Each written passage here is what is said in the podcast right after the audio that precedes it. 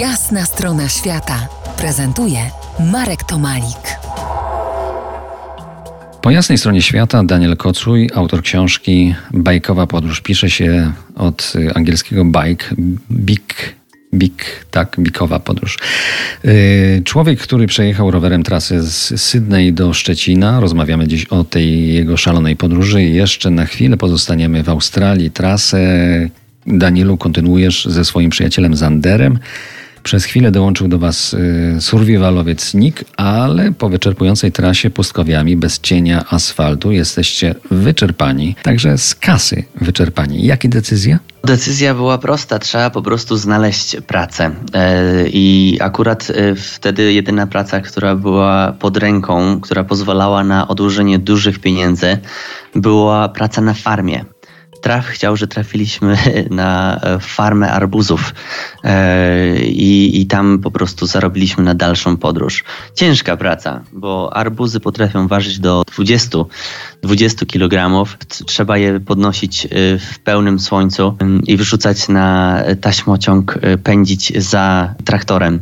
No właśnie, praca na farmie. Jak piszesz w książce, to był bardziej obóz pracy niż wakacyjna robótka. Yy, troszkę jak w więzieniu, trzymanie z silnymi, koncentracja, zero sentymentów, wyzysk, pot i łzy. Tak, tak.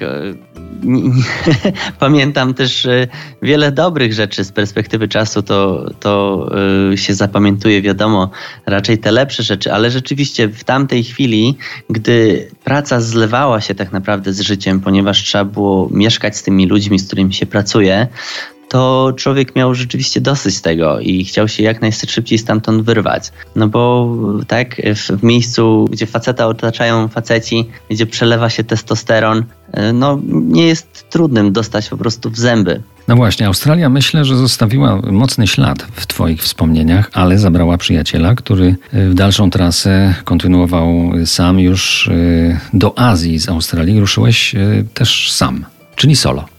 Tak było, ponieważ e, marzeniem Zandera nigdy nie było przejechać e, z Sydney do Szczecina. Szczecin nie jest jego domem, e, więc, więc nigdy tego nie planował.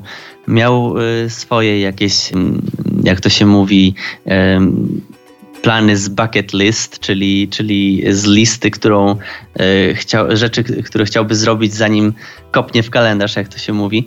Więc e, on poleciał do Nowej Zelandii i do Japonii. Ja kontynuowałem już sam przez Indonezję, Malezję, e, Birmę, wcześniej Tajlandię, Birmę, Indię.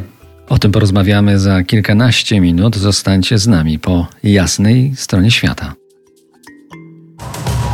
To jest jasna strona świata w RMS Classic.